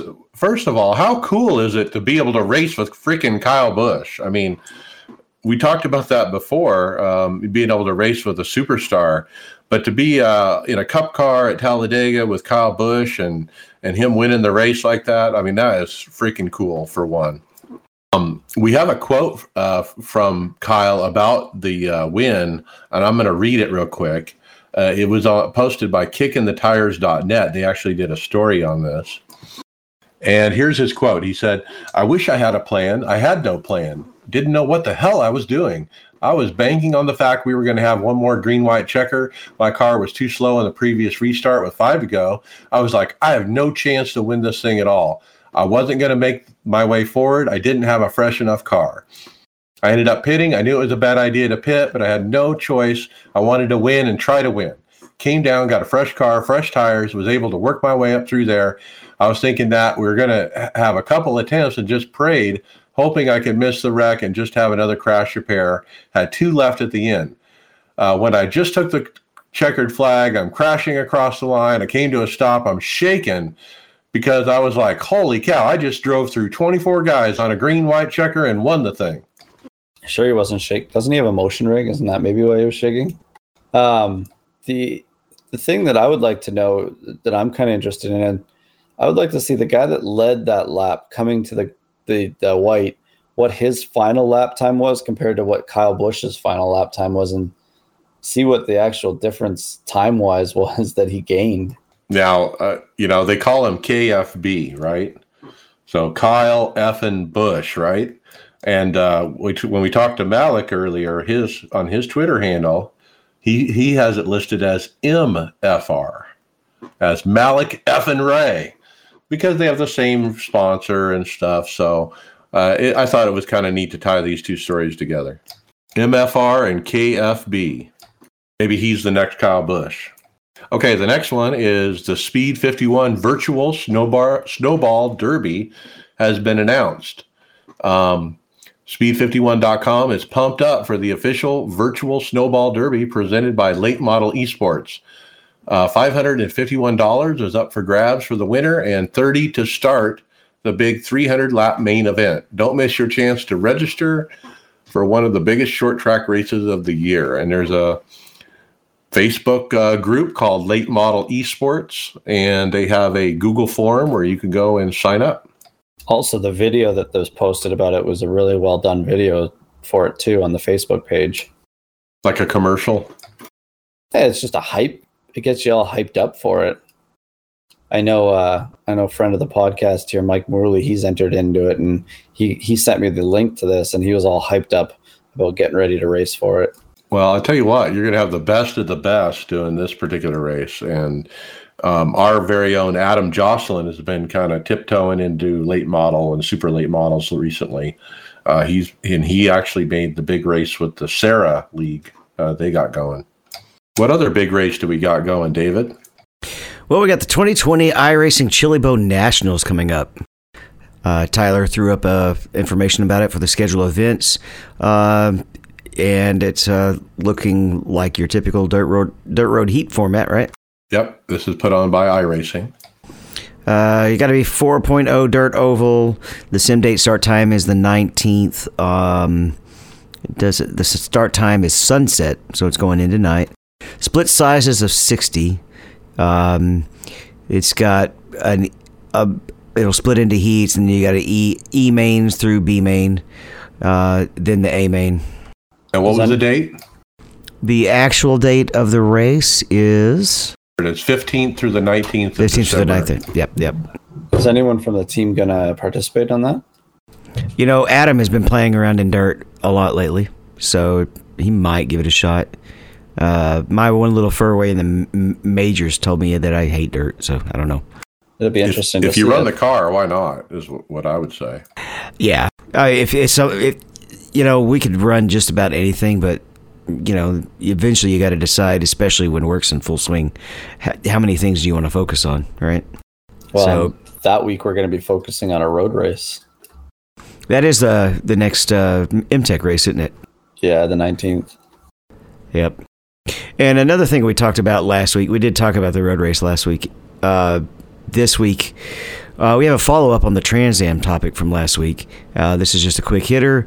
And we had uh, some more feedback come in from some listeners, and the sources say that Trans Am is actually working on their own sim software, and, and under their current leadership is very unlikely to ever come to iRacing. So we thought we'd pass that along to you. And anytime you do get some information about anything we talk about, send it on in. Good luck to them. We'll see how that works. I don't expect it will. Well, from the source, or since you know, it was Bobby, obviously from our team that talked about this, but he, uh, as well, he said that it's just the way that Trans Am's always run, from what he knows of it. So it just sounds like they have a stubborn way of looking at things. But that's, you know, I don't know if that's true or not. Well, F1's taken the same approach. So, Yeah. Um, I don't know. This would be a kind of a pet peeve for me, I guess. If you're racing, then the UI appeared during a race. Um, uh, was it Paul Hester uh, posted in the forums and just in it there that um, he doesn't know if it, it was an issue, but in case somebody else sees it, but uh, the window, the UI window popped up while he was racing, um, and kind of just affected him while he was racing, kind of for it. So Nicholas Bailey uh, posted, he goes, "We've seen a couple reports of this, but um, they can't reproduce it." Uh, he just asking, "Can you recall the state the UI was in beforehand uh, when it happened?" So um, just be aware if your UI comes up uh, when you're racing, maybe figure out if you can figure out what you're doing. Maybe it'll help out iRacing figure out the problem. There's multiple threads here, so it's happened to more than one person. And can you think of a better reason not to launch from the website than this? Because the website never jumps up in front of your race and interrupts your race. So, boy, I can't think of another reason I want to use that beta UI when this is happening to Well, some beta- people. The beta UI reminds me of things that like uh, VR does sometimes, where stuff will pop up, or some of these programs that have things that you're running in the background have things linked to them that bring off. Like I, I know I get with my uh, uh, Corel drawing thing, I'll get every once in a while in the background uh, a promotion shows up as a tag in the corner of the screen, and it kind of just you, you know you get you know it's there because the screen or the, the the sim jitters or something. Um, but you know these little annoyances do not help you know the quality of racing either, right? Well, when you're going 200 miles an hour and about to be going 50 miles an hour in a few thousand feet, uh, something popping up taking away your vision is is no bueno. So, um, iRacing has another little glitch that uh, they they've uh, discovered. Um, well, Seth Manheimer he uh, discovered it. He won the pole in a Skippy race at Spa, but when he started the race, he started the race. He was actually started in the pits as well as like another driver was with him. So when the light went green, they were actually they were released all at the same time. The cars in the pits and the cars that were in the grid, and uh, you know they they got like a couple of seconds, like a three second advantage over the field. So so he reported that, and uh, Grant Reeve, who's a uh, staffer, he replied that uh, that they do have a fix for that. They're aware of the problem. They do have a fix for it. It just hasn't been dropped yet. So uh, so if, if you have that issue come up in one of your uh, races in the Skippies or, or at Spa, I'm not sure if it's a Spa problem or a uh, Skippy problem, but it's going to be patched really soon. Normally, My if you're on on the pit road, doesn't it just hold you for a few seconds until the field goes by? Yeah, It's usually yeah. a countdown. Yeah, it's like if you don't if you miss your uh miss the starting grid when you uh when the race is starting, yeah, you don't get to start with the with the uh, field. That's what's missing. It appears. It's In this guaranteed. case- it, sorry, well, he Brian. said he uh he said that he uh, got the pole position, so he did go through qualifying, so he should have been on the grid. It's not that he missed. Well, I guess maybe he did miss the grid. I don't know. He didn't say. But He said uh, he started from the pit, but so if he's at the first pit stall at Spa, I'm trying to vision envision what it looks like. Spa has two. different That's well ahead of where too. the grid is parked, right? Well, Spa has the front stretch one where you're on pit road. I think they call that the Grand Prix one, and the other one is the Le Mans one, which is on the other turn where you can start from, and you'd be going up. Um, what's the hill called? I can't think of the name, but anyways, um, But if they're on the back side of that pit road, the grid is, and he's on the front side of the pit road in on this pit stall, yeah, he's got a huge advantage. Yeah, and I think that's probably what they pro- it's probably set at. Um, the only thing is, I the problem I see is okay, they're going to fix this maybe next week. What's to say that you know? I don't know if the is is the Skippy at Spa this week. Maybe I don't know. Um, it is. Yeah, So it is. what's this to say that now that everybody knows this that they don't do this? Maybe there should have been a deterrent maybe here too. If you start on the pole and we find you know if there's a protest about you starting on pit road or something, you know it, it just there's no deterrent now, right? So anybody that sees this can just do this, right? And are you breaking the sporting code by you know doing it? You you you decide to miss the start. I'm going to start on pit road. I don't want to be wrecked. I'll go green when the thing tells me to go green. I, you know, I didn't do anything wrong. Now my question is, does it happen every time? Imagine if it's just a random thing too.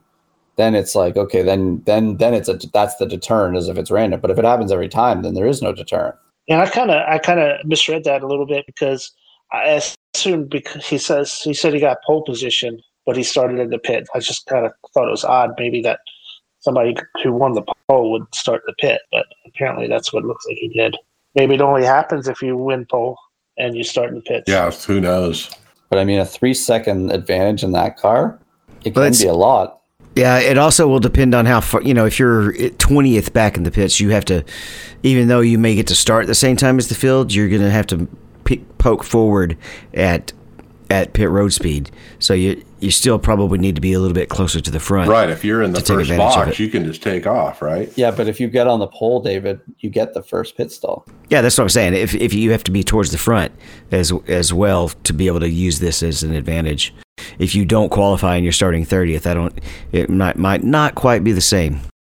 Yeah, Even though I've maybe- seen this happen at an they're IMSA track one time before as well. But they're saying the advantage is coming because the pole position person sat in the pits. So they're obviously going to have the first pit no matter what all the time.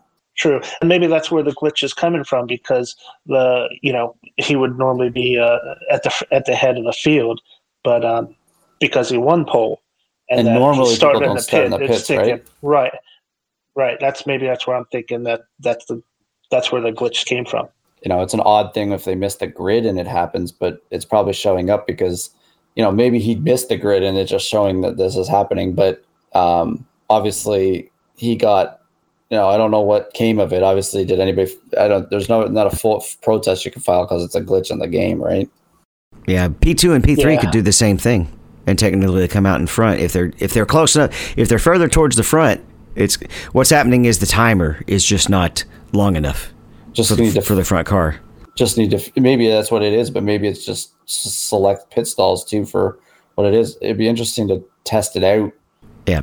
Anytime you start, anytime you start in the pits, there's a wait to start as the field goes green, and it and it starts as soon as the green is thrown. So they're just going to have to increase that time. well it's to make sure that everybody gets by right they don't want Yeah. you coming out with the field And the t- and the time's not long enough right now, so that lead car, or it's not there at all, and so that lead car is getting to pull out before the field even gets to where the pit exit is. it'd be interesting to check it would be interesting to do a test in this All right, let's keep on moving. Um, we got a forum post from Shuji Aratani from Hiroshima, Japan. He was excited when he noticed server farms in Japan. Randy Cassidy from staff replied that they're currently just ping farms, not race farms, while we evaluate what might provide the most benefit. So, in the upper corner of the website, you can click and uh, check IP uh, uh, to various servers around the the world, actually. And now Japan is one of those ones you can check your ping. And I think uh, South Korea is another one. And I think the idea, I was reading a little bit about this, but the idea is he's just trying to figure out are there better routes that with less latency uh, to get to Australia, New Zealand, you know, places like that. Uh, next up, a Grid Finder charity calendar competition. Grid Finder is teaming up with the sim racing community to create a sim racing calendar in support of men's mental health charity, Calm. 100% of the profit will go to Calm. We are looking for budding sim racing photographers and livery designers to submit their entries for the Calm Charity Calendar 2021. We will accept all manner of entries from landscape shots to livery show offs, close race moments to crash scenes, and anything else you can think sim racers might like to pin up on their wall. But let's keep it clean. wonder if bobby uh we should get bobby to do a nice iracers lounge one in for that I think we should. Uh, so, CALM stands for the Campaign Against Living Miserably, leading a movement against suicide. this is a really you know i would never even think of this like it'd be nice to have uh an iRacing calendar you know of you know favorite uh you know just images of it it'd be it'd be a nice thing to kind of you know donate and get get one I like it. And uh, Grid Finder, we talked about them uh, a few weeks ago. They have grid-finder.com, and they uh, you go there and you can find leagues uh, with their cool filter system and uh, other things like uh, maybe you want broadcasting services and that kind of stuff. Okay, and Greg, you got a quick hit for Justin Marks.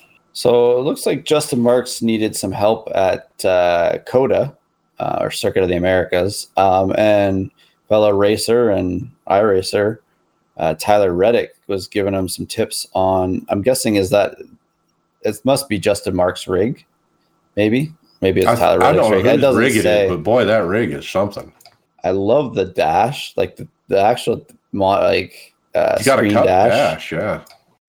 It's a real Really cut nice. dash look. and the and the wheel is is completely odd the way it looks with that long uh, with the long axle part on it. Right. There's not a base right underneath the wheel. It's got an extension on it or something. He's got triples.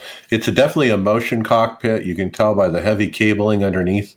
Um, I can't really tell what kind of cockpit it is. Uh, but uh, yeah. And Tyler Reddick, he's got on a piece of paper on a notebook of the track layout of COTA, and he's like standing behind Justin Marks, spotting him hey, you got a right coming up, you got a hard left coming up, you know, that kind of thing. And they're prepping for the 2021 season because uh, obviously we're going to COTA. Do you see that shifter? It, that's beautiful. Like the whole dash is designed like it's an actual cup dash. Is this a, an actual factory sim? No, I, it's. It, I don't think so. It looks like it's. I don't see any black boxes on you know on the in the That's in true. the triples, and that that dash is not using. Any, Maybe I don't recognize any of that Chevy graphics simulator or one of their simulators. Based on what you see on the wall, it might very well be. So it looks like a sound studio. They got foam squares all all on the walls. Yeah, it's, um, it's somehow. I, yeah, it's acoustic tile or something, right? Right. Yeah, it it just doesn't seem like. I could have swore that I thought the Chevy, Toyota, and them were actual inside cockpits, though. That's, that's I mean, that could be wrong. Say. Yeah, unless uh, these are would, a different version that they. More. Yeah, because they're really expensive uh, Sims, multi multi million they, dollar Sims. Right. Maybe they just have the software for it that they can use in a different cockpit rather than that full size. Uh, uh, full how size. About, how about the FOV? I mean, you can't even see the dash at all. The way he's got that thing zoomed in. It's pretty much perfect the way he's sitting, though, if you think about it, Mike. Right? Because the dash yeah. is, is sitting right where it should be. I, I don't if if the if the screens didn't blur themselves out so much, you might be able to tell like or sorry, uh, expose themselves out so much there, you might be able to tell if it's iRacing. It looks like it sh- could be, but uh, you just really can't tell by the uh, this angle. Well, the, the main thing that I'm noticing is that, that that dash has a whole different look than than we see in iRacing, and it doesn't look like JRT or sim racing apps or any dash I've seen. And th- there's none of the black boxes, no relative, no no gear shifter. I don't see any of those little black boxes that come with iRacing. Right? Did he purposely turn everything off? Because you can, but that would be rare. Yeah, I'm just wondering maybe if if it is their software for their uh, factory sims, but it's just not put in the actual rig that they they do their testing in. You think they have more than one? They have so many drivers and stuff. No, they book times for the actual main one. So maybe this is something where they can just go. Maybe it's an off part to it. Maybe from their actual thing. But I know that uh, if you listen to any time that they're going sim, going to the sim, there's times booked. Their times from this time to this time is when they get to try it. Because I think uh, wasn't it on one of the Dale Junior downloads? Uh, was it? Uh, um, what's his drive? Well, there was a team that got car. penalized for, no, for, too much sim time. No, that was Hendrick, but um, or not Hendrick. Uh, that was that was wind that was wind tunnel time. That was wind tunnel. Sorry. Um, no, it was uh, the seven car uh, Allgaier. He when he was on the podcast, he said he was going to the sim afterwards. He had t- a certain time booked for it. All right, let's keep moving. We're running long today. Uh, show notes, podcast housekeeping notes. Don't forget about our show notes. They're in the description of every podcast. There's a link. Uh, you can go in and get links to everything we talk about. Um, don't forget, we're uh, on the PMN Performance Motorsports Network. They run motorsports 24 hours a day. They have an app. Check them out. Um, and with that, we're going to have time for one hardware software. Brian, what is it? Will this computer run iRacing? Not now. Uh, the first thing we got and last thing is the GXL Pro Blackout Edition. So it's uh, by popular demand. GXL Pro Blackout Edition is uh, being released from uh, the Sim Race blog. It was set on, and the GLX Pro is a it's a it's a, a Formula butterfly style wheel uh, with um, it's all black with yellow highlights, yellow buttons. It's a it's a really nice looking wheel, and uh, yeah, I think it's a it's uh, I'm sorry, it's they have a regular version as well. So yeah, so it's actually version. Gomez uh, is the name of it. GomezSimIndustries.com. And that's a new company we haven't talked about before. And this wheel that they put out on Instagram is just beautiful. I love that blackout edition. But you know, it's it, just to describe it for the audio listeners, uh, it's all black with a carbon fiber, and then the buttons are all a bright yellow. And uh, there are some that are black, but all are highlighted with that bright yellow. Now they have their regular version wheel as well. I think I almost like the regular version with the multicolors though. Yeah, nothing super duper fancy with the LED screens or anything like that in it, but it's it's a it's a nice looking wheel though. It's uh, eight hundred seventy-five dollars. Um, now they do have a, a, a different a different one with a monitor that's embedded in the wheel. Uh, that one's called the Formula Pro Elite, and it starts at one thousand two hundred fifty dollars. The other thing, uh, and then there's a third wheel, so they have three, and so they have, like I said before, the the black with the yellow. They have the black with the multicolored buttons, and then they have the one with the display. And so the two cheaper ones are 875, the bigger ones 1250. And uh, boy, it seems like every week we see a new company uh, show up out of nowhere. Uh, the other neat thing I saw for sale on their website, guys, was uh, they have custom wheel labels where they have 10 sheets for 50 bucks, where they'll actually sell you the colored labels that they are using on these wheels. So maybe you bought your own, you're making your own wheel or something, and you want to make it look good. I mean, this would be a really nice addition. Or you could get Tony to make your labels. There you go. All right, let's not go there. Okay, so we can probably fit in one more hardware. So we're going to do this one. It's the EG Racing Simulator Rigs is now offering that what they call the EG3 Supercar in red and black. And uh, they started, I found this on Instagram to start with. And uh, it's interesting. I mean, is that a wood? Uh, maybe a painted wood, I, I think. Um, it's kind of hard to tell but it appears to be a wood rig. It's all stationary.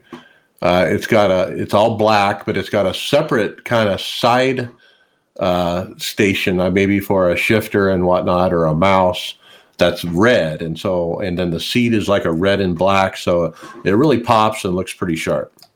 Looks like uh, on that uh, the stand on the left hand side. I guess you it's adjustable, slides forward and back, up and down.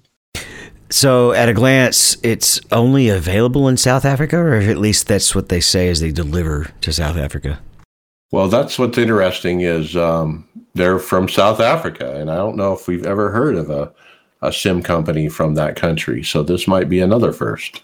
Uh, it does say call for price, so you know what that means. But It says uh, doesn't come with peripherals or a racing seat. I thought the seat was the best looking part of it. Yeah, I think you're right. Looking at this kind of reminds me of my uh, my hardware box for my computer stuff. my, my it looks like my my case. I bet a design like this is going to put you in a box as far as uh, adjustability goes.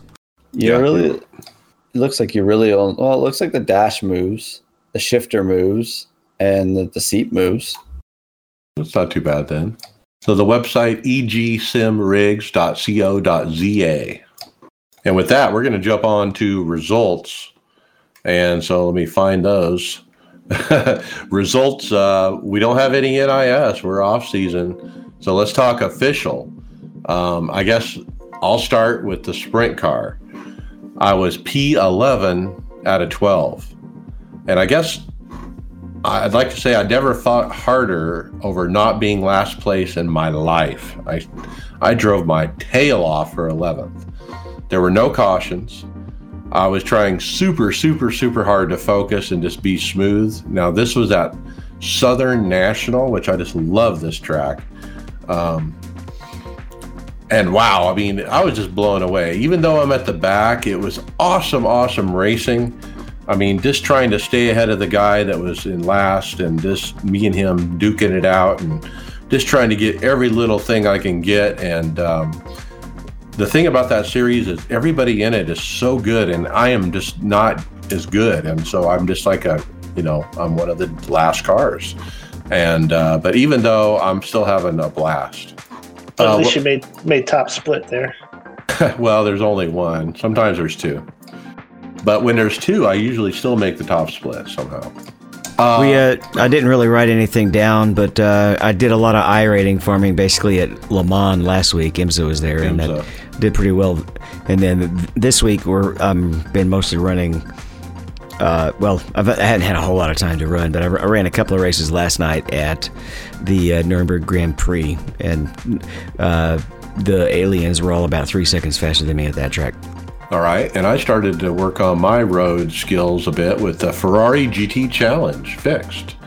Saturday night I ran, I got wrecked out when I went off on the uh, track uh, lap one. I ended up dead last. Sunday I tried again, P11. I started like 16th and moved forward a bit after getting spun on a pace lap, uh, putting me all the way to the back. They stacked up and I got turned. Uh, but it was cool to move up. Then I ran again. I got P4 after starting ninth. I got doored on the pace lap, but uh, kept my spot. The next time I raced it, I got a P4 after starting 17th. My left shoulder was actually sore after that one. And then I ran again and got a P3 after starting ninth. And so after P4, P4, P3, I called it a week and uh, we'll see where they go next uh, track. Maybe I'll keep running this. I'm sorry, Mike. What what track was that at? I was a Lime Rock. Oh, I like that track. That's cool. And I know it intimately, so I think that's why I'm comfortable there. Um, it's really a short track of, of road racing. I mean, the laps are only like 40 seconds, Right. 50 seconds. but I was uh, impressed with myself with how well I ran uh, in that particular series. The other one I ran uh, official was NASCAR Legends. Uh, I believe it was Atlanta. I was wrecked out. I qualified sixth. I ran top 10 till about after halfway. Um, I started to fade just a little bit. And then right in the middle of the corner, I got ran over from behind. I, I mean, I don't know how you I can miss it. Um, but if he hits you right in the back of the bumper in the middle of the corner, you're dumped, and there's not much you can do about it. Uh, that's it for official. Let's move to league and hosted. Um, Greg, uh, you got uh, you and David in the MTech P8 and P7 in points. I don't know what you're talking about, David. There, uh, when we're texting back and forth, it was last weekend we just did that. Oh, that's an old one. No, Uh, all right, I- my, I think bra- David's my got brain's. David's got Uh, his, brain, his his brain's a little melted there. Anyways, we finished P8. Uh, we're seventh in points in this uh, MTech series uh, for the uh, majors. Um, Okay, was- I know what happened now. it was an I've- event, it was an eventful race. My, uh, I must. I, the uh, information got deleted because I had typed stuff in here for this. Okay. Um, we had an interesting race. My, I did the front half of the race. Um, and David, I don't know if you want to explain what they did there with. They, they did something different with cautions, and it was kind of interesting to have cautions on a road race. It was really clever, actually. I, um, I loved it. They basically had a, a some some way of tracking exactly how many total incidents had occurred on the track everywhere, and so they took data and then picked a certain number of incidents that they were going to throw a caution at, and um, they said that basically it would work out depending on how dirty everybody was driving to be either one incident or I mean either one caution up to three cautions is how it was probably going to average out. It ended up being two, and actually the w- the way it timed out was pretty perfect because we we didn't take tires on the first stop, and and then Greg was out there about halfway through his next stint, and we were. Uh, and the caution came out, and we were like, and we he had enough laps to to get full credit for the amateur side of the race. Um, so we went ahead and came in, and I jumped in and finished out the race on that second set of tires, and was able to take less fuel at the end, and that allowed us to climb back up to eighth. It was it was a really clever way. I loved how it changed the whole, just the whole nature of the race. Um, it was really cool, actually. I Um, like that- it. And that track, uh, it was uh, Imola the difference between because they had the three series, they had the G- LMPT, LMP2s, the GTs, and then the GT4s, and the speed difference between the LMP2s and the GT4s, I think they were lapping the GT4s what every five laps, four or five laps. It was pretty quick, and um, a couple. There weren't that many GT4s, but it, it ended up being a kind of a. There was some G, P2s that were angry with some of the GT4s changing their lane on the straightaway, late getting trying to set up for a turn. Um, but it was an interesting challenge. Uh, we did get some damage early, like one of the first laps. We were still, it, it, it wasn't your fault. It was just they stacked up in front of you and uh, no time to react. The damage wasn't too bad. Uh, it did. We ended up having to. No, there were were there two events or one? My, my So co- the first one two. was the first one I ran into the back of that car because everybody checked up in the big hard chicane, Right. which we knew was coming. But um, The second one, the second one was you just had to evade. Well, the LMP2 um, car ran into the back of a GT4 car and shot him off into the grass. But the grass at Imola seems to speed the car up, and the car came across back into the track. And uh, me and another uh, Ferrari that we were racing with had to evade. But as soon as we got onto the grass, we kind of just straight went straight for the barrier. There was just no, there was just no way of avoiding it. So I got a little bit more front end damage. But the nice thing with the caution was David was able to come in, get the tires, we got the driver change, and we got the damage fixed, which is all a benefit on road that you would never normally have in an IMSA series or anything like that, which is really nice to have. I like the idea of some kind of random caution happening uh, to kind of mix it up like that. That's a neat idea. Well, and it, it did seem to fall when when there was a big situation like that because that had just happened and that racked up a lot of a lot of incident points because there's five or six cars piling up four X's and boom boom boom boom suddenly it goes over the threshold. Well, and it could have happened at any point, Mike, because they weren't. There was no incident limit in the whole thing, so you know we could get one X's trying to get past the limits and, and get you know get some extra time on the lap. So if you've got every car that broke the limits, we could have had caution sooner, but uh, it just seemed to run at the right time. Um, and and the battles were fun. Like that was one of the more interesting races I've been in. With you know, I had a lot of for me fun outbreaking uh, cars into the first turn. It seemed to be the place where I was setting guys up was getting off the last corner and getting down the straightaway, drafting them. We had a great setup uh, provided by uh, Schoolyard Setups and Mike Morley again. He did a wonderful job on the setup and um, it ran perfectly. Uh, we just, you know, I guess if we had a little bit more speed out of us, we could have uh, gotten a little bit higher. But we, I, I thought that was a great result for being with the, the amount of talent that's in there. That second wreck I think cost us a top five because we had a little bit of speed lost, but just also the time lost.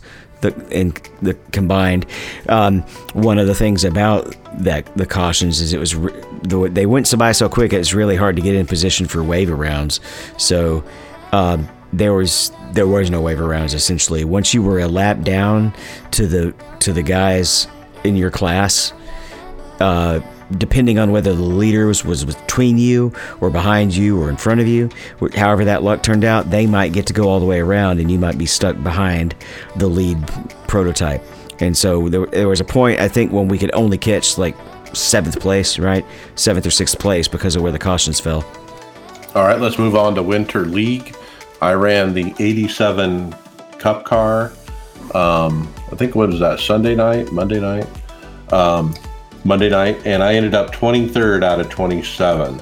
Yeah, but uh, I, I wasn't great. I was actually up front in top five ish for a while, just following a guy, and I actually ran into him coming off the corner, and I wasn't even trying to pass him he was just slower than I thought, and I barely touched him, and he went around. I felt really bad about it, and uh, yeah, I just ran like crap after that because I was put back in the back, and uh, track position was king. Christian Schauner ended up winning the race, and then uh, David, you ran last night when with the regular Cup car, and I missed it. Yep, uh, it was Michigan. It was definitely a draft track, and uh, I discovered real quick with that fixed setup how good the outside line was and was making really good progress early in the race. I had climbed all the way up to 12th, even though I qualified like 28th. It was a full 43 car field. Uh, and there, a, a group of us were running in a little pack of four, and the lead car of the pack got real tight on the wall, and he checked up so hard uh, that none of the rest of us reacted in time, and the, all four of us just got collected.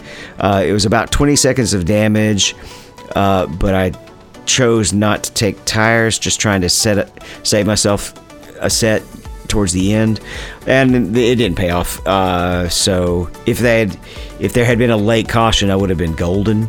Uh, but as it as it paid off, I, I I beat some of the guys who didn't short pit because I did short pit, but I had to rate I had to run the whole first stint of 40 laps or so after the wreck on 10 lap older tires, and that just cost me time to some people that I was originally as fast as. And who won that race? Oh, good question. I had it on the tip of my tongue too. I forgot.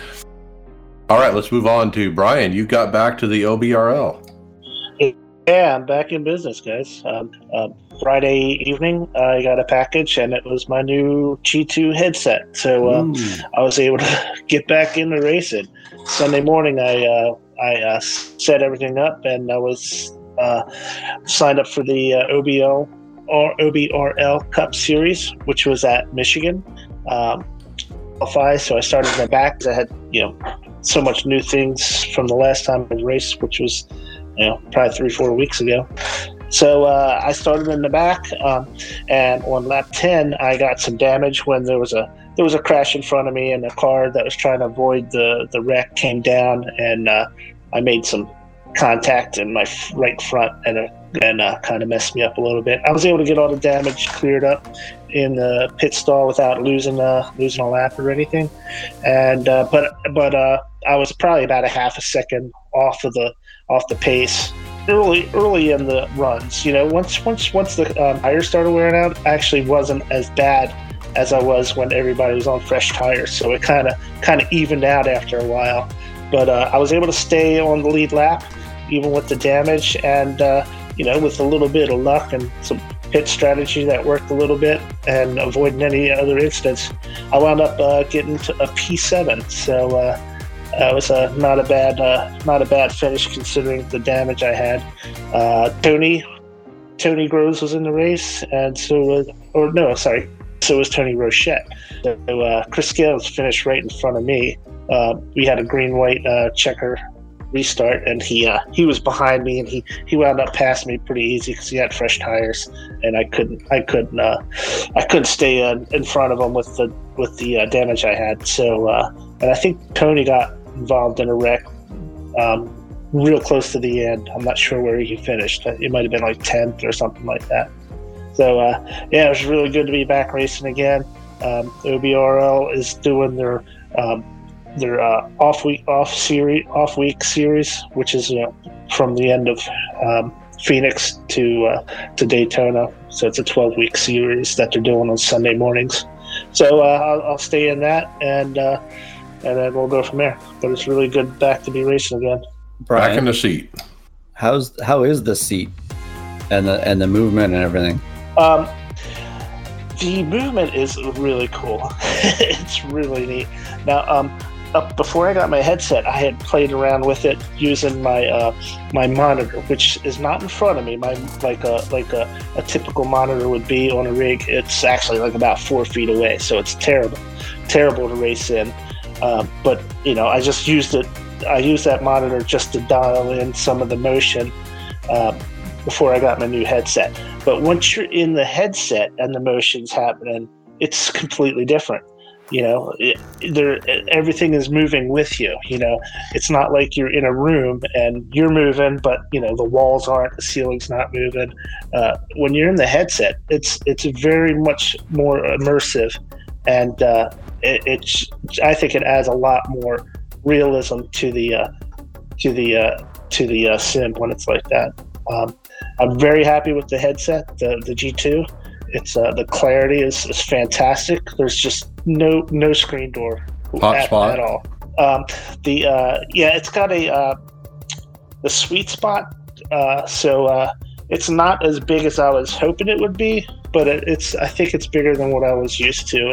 But um, and uh, the clarity and the brightness is very good. So uh, it's it's a really nice headset. I would definitely recommend it. Okay, very good. And I did look up who won that race, David. It was Tyler Hudson from iRacing. That's right. All right, we'll jump to final thoughts. Uh, Brian, you got it first.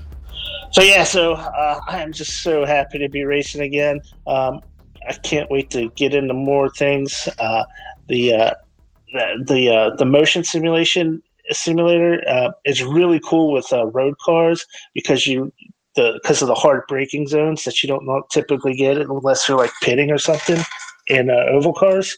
So uh, I'm just looking to test this thing out on a whole bunch of different things. And uh, IRX. so far, yeah, I would. You need to go off a trophy jump. trucks, trophy The trucks, too. you go. Yeah. So I will load up Wild Horse or something and see, see how it works. But yeah, I'm having a great time. I'm so happy everything's back together. All right. Well, we're happy to have you back on track. And David Hall, what's your final thought? I actually have a quick tip for all the Oculus VR users. Greg was talking about it just a second ago, how sometimes you can have problems with screens popping up. One of the worst things that can happen to you is that battery low warning when you're right in the middle of a race at, say, Martinsville. Because it right it still will just tell you or it eventually will pop up a pop-up uh, dialogue on the screen everything will go blue and you can't see anymore uh, not good and so what I finally figured out, the, the solution when you're in the middle of the race is to take it out, take the controller and take the battery out. Um, and what I would I would do that in the past, and I would have the cover on on the the controller and everything, and had to have to take that off, put it somewhere, and then pop the battery out. Well, I've actually figured out now that I'm I just leave the cover off. Of course, I have a little clothes hook on my rig where I can just reach forward and and pick it up and and put it down. But now with that close hook there, I'm just leaving the cover off and I'm just popping the battery up just enough to where it's disconnected. And so I'm basically turning my controller on and off that way, saving battery and also not having to worry about digging around with both my hands to get that cover off. Okay, good pro tip there for the Oculus. Uh, Greg Hecktus, final thought. Uh, it's been a busy week. Um, looking forward to doing some road racing this weekend. Uh, maybe in both the Le Mans and IMSA series, uh, and maybe do some dirt. Uh, might try the oval car or the A car at uh, Fairgrounds, but I'm not sure. Um, but uh, yeah, it'll be trying to get the streams and everything going for us here. Um, still for uh, building some assets for us uh, for it. Um, but we'll we'll see. It's a work in progress, and we'll keep uh, keep going uh, week by week here, and hopefully, I can have it built up by the next couple weeks here, and uh, we can have a good broadcast here on uh, Twitch. Yep, and we hope to use some of those video assets for social media posts as well. And so, looking forward to that and having some video to show you guys. Okay, and my final thoughts is uh, wow, Ferrari GT Challenge. Never thought that was going to be my cup of tea, but after getting some top fives and actually moving forward through the field instead of backwards, uh, I got my moho back again or something. But uh, I was having fun with it. I ran it over and over and over until my arm about fell off, and uh, I think I'm going to do that again. I've been taking some time off uh, here and there, just trying to use up some days off and uh, maybe we'll try it again and try to build up that road license because it looks like I'm going to need it next week, next year, for the NIS when they go to all those road courses. Uh, I, I don't want to be in bottom split, so um, we'll see if we can build it up by then, and uh, we'll go from there. And with that, we'll uh, see you out on the track later.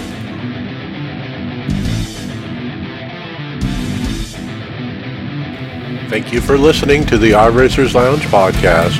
Make sure you go subscribe to us on iTunes, SoundCloud, or Google Play, Facebook, and Twitter. See you on the track.